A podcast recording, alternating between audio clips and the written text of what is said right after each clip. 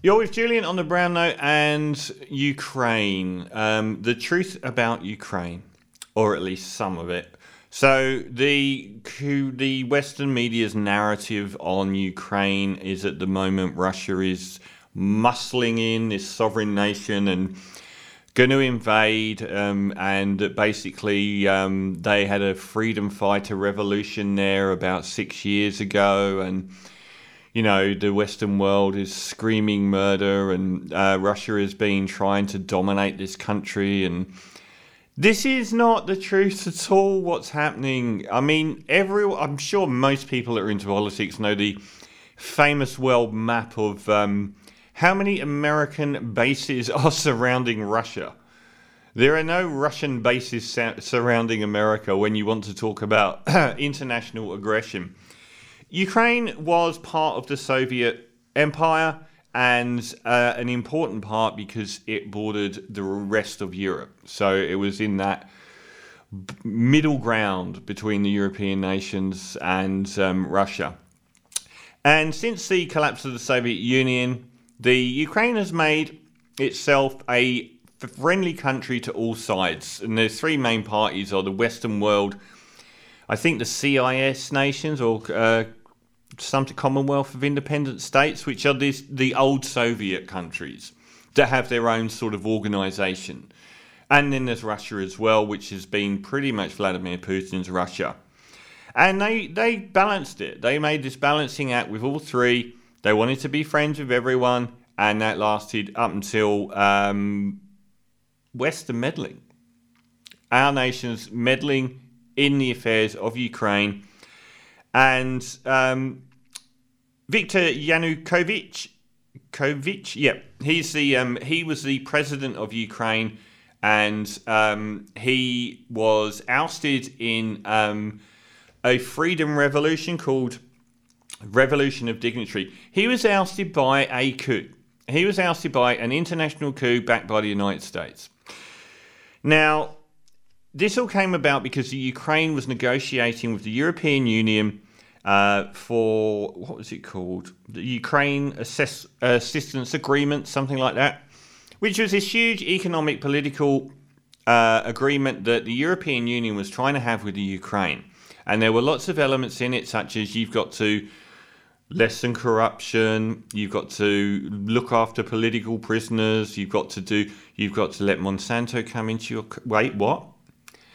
So there were lots of elements to this negotiating with the Ukraine. The Ukraine thought that it was um, it had to go get involved in this thing with the European Union. Russia was saying we're really not very happy about this at all. So there were lots of caveats involved, which was that Russia was going to punish Ukraine economically quite severely. The Ukraine's economy was for making this deal with Europe and um, Ukraine was asking for um, relief for this as well. Now, the whole point of the Europeans' involvement in Ukraine had absolutely nothing to do with helping Ukraine. It had to do with America wanting. America has never stopped uh, the Cold War against Russia. They have wanted to be involved in Russia forever, and then you've got the um, big business side of it that wanted to open up Ukraine to rape and pillage, basically. So the usual manifesting is that we will give you loads and loads of money, but you will let us come in and do what we want in your country. Now, the they suspend the Ukraine in the end suspended this deal with Europe, uh, and that was Viktor Yanukovych. He he suspended it, and that was the trigger for these this this rioting that broke out in the streets and lasted for months and ended up with the um, with the overthrow of a democratically elected government. That's called a coup in any other country. It's not called freedom fighters. They were a democracy and they had a democratically elected government that was overthrown. Um, the European the European Union Ukraine assistance agreement was designed to give billions in loans to the Ukraine, which would then be foisted on the public forever and it's to open up markets for plunderers from the wealthy European nations to come into your country and to give up sovereignty to the European Union uh, in an economic sense. There was no EU membership given to them if they accepted this deal, just all the bad bits. and they would still have to split from their two other biggest friends, which is Russia and the, I think, the Commonwealth of Independent States, which are the old Soviet republics. This was going to cause so much damage to them economically, they, they were insisting on compensation from the European Union. Now, if you know anything about politics going back into the 1980s, you know how the World Bank and the International Monetary Fund work. They go to a country that's poor, they pressure them politically to accept billions in relief loans, which is then debt that's transferred onto the public to use as a tool to manipulate that country forever. And you then have to receive goods from those countries that gave you the loans. The classic example, and if you ever get a chance to watch the documentary, is on Jamaica. Jamaica was nearly 100% self sufficient, uh, farming wise, produced all its own goods. The forces from America made them accept billions in international monetary fund loans. They make sure that they promote politicians in those countries that are very receptive to these loans. And then the caveat of the loan is that all of the goods that America makes, which its taxpayers subsidize so heavily that wherever it arrives in the marketplace around the world, hello, United Kingdom, it out it is cheaper because their taxpayers subsidize it so heavily. They flooded Jamaica with so many goods, the farmers were pouring milk down the drains, literally on camera. They couldn't sell anything. They became 100% reliant on imports from America. Their farming crashed to nothing. And then they had this enormous debt that they were saddled with. Um, some of the terms of the loan uh, the, the IMF wanted to stop Ukraine raising the minimum wage or the pension. These were demands, these were parts of the loan from the IMF. They demanded a 50% increase in gas prices and utilities and steep budget cuts. Uh, this is a piece from Joyce Nelson. Hidden from the mainstream media exposure, the World Bank and IMF loan has opened Ukraine up to major corporate inroads Loan conditions are forcing the deeply indebted country to open up to GMO crops from Monsanto and lift the ban on private sector land ownership. Previously, foreign multinationals couldn't own land in Ukraine. The loan states, yes, you will. US corporations are jubilant at that gold mine that awaits them. Uh, the California based Oakland Institute recently released a report revealing that the World Bank and International Monetary Fund, under terms, this is 2013 ish, under terms of their $17 billion loan to Ukraine, would open that country up to genetically modified crops and organisms. In late 2013, the then president of Ukraine, Viktor Yanukovych, rejected a European Union association agreement tied to the $17 billion IMF loan Instead, Yanukovych chose a Russian aid package worth 15 billion. His decision, uh, plus a discount on natural gas, not a 50% hike. His decision was a major factor in the deadly protests that led to him being ousted. Now, this was all about the that government refusing to bend to the rules associated with that loan. And then we had riots breaking out and then we had the Revolution of Dignitary, where which was an entirely US-backed coup. Apparently, the people involved, uh, a lot of the gunmen, were holed up in the American embassy in Ukraine. Were using it as a base. And everyone makes out that like there were freedom fighters. We know that many people in the midst were indeed far right groups, and they were overthrowing a democratically elected government. And they did this so that they could put military bases closer to Russia and to open up Ukraine to foreign powers and, and foreign business to come and own their land, own their valuable farmland, and companies like Monsanto could come in.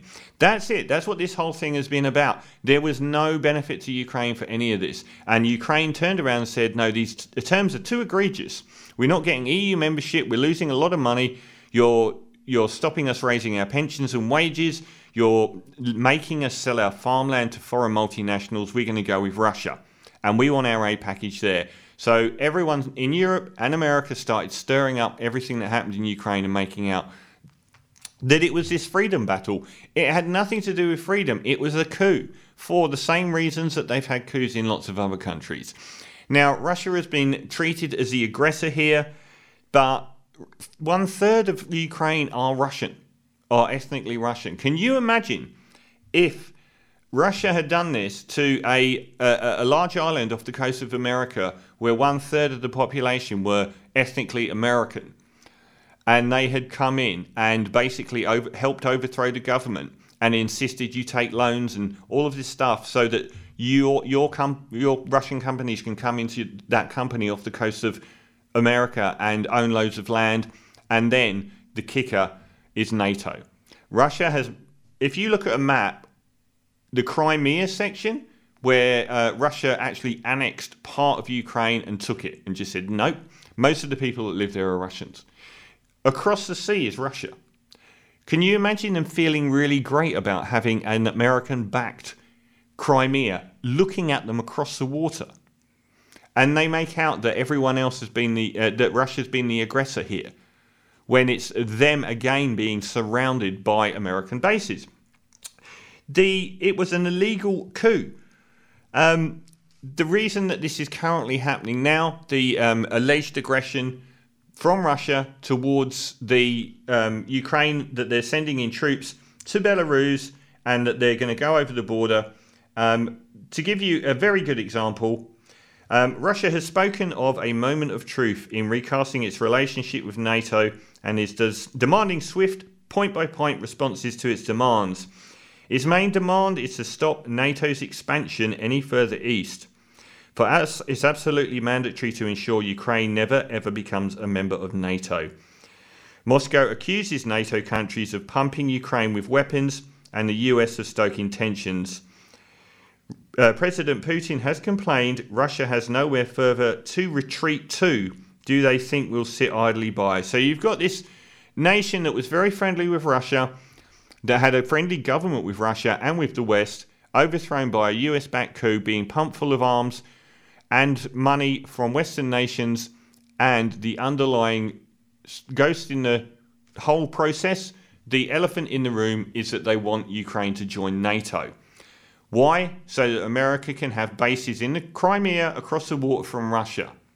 That's it. That's why Russia is getting so upset about what's going on because they keep saying stop trying to make Ukraine into a NATO nation that will then have NATO bases just across the sea from us where you can launch attacks on Russia.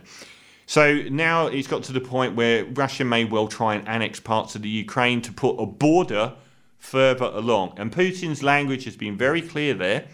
Where can we retreat to further?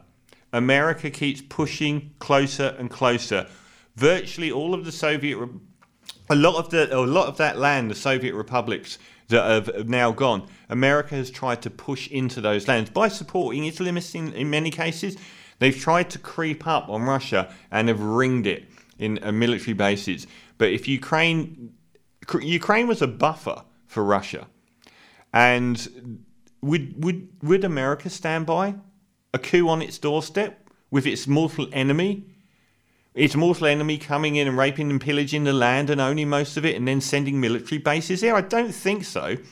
So um, it's very likely that there could well be an escalation in Ukraine, a military one, unless they back off with trying to turn Ukraine into a military member of NATO to use as the biggest military base in the world. Uh,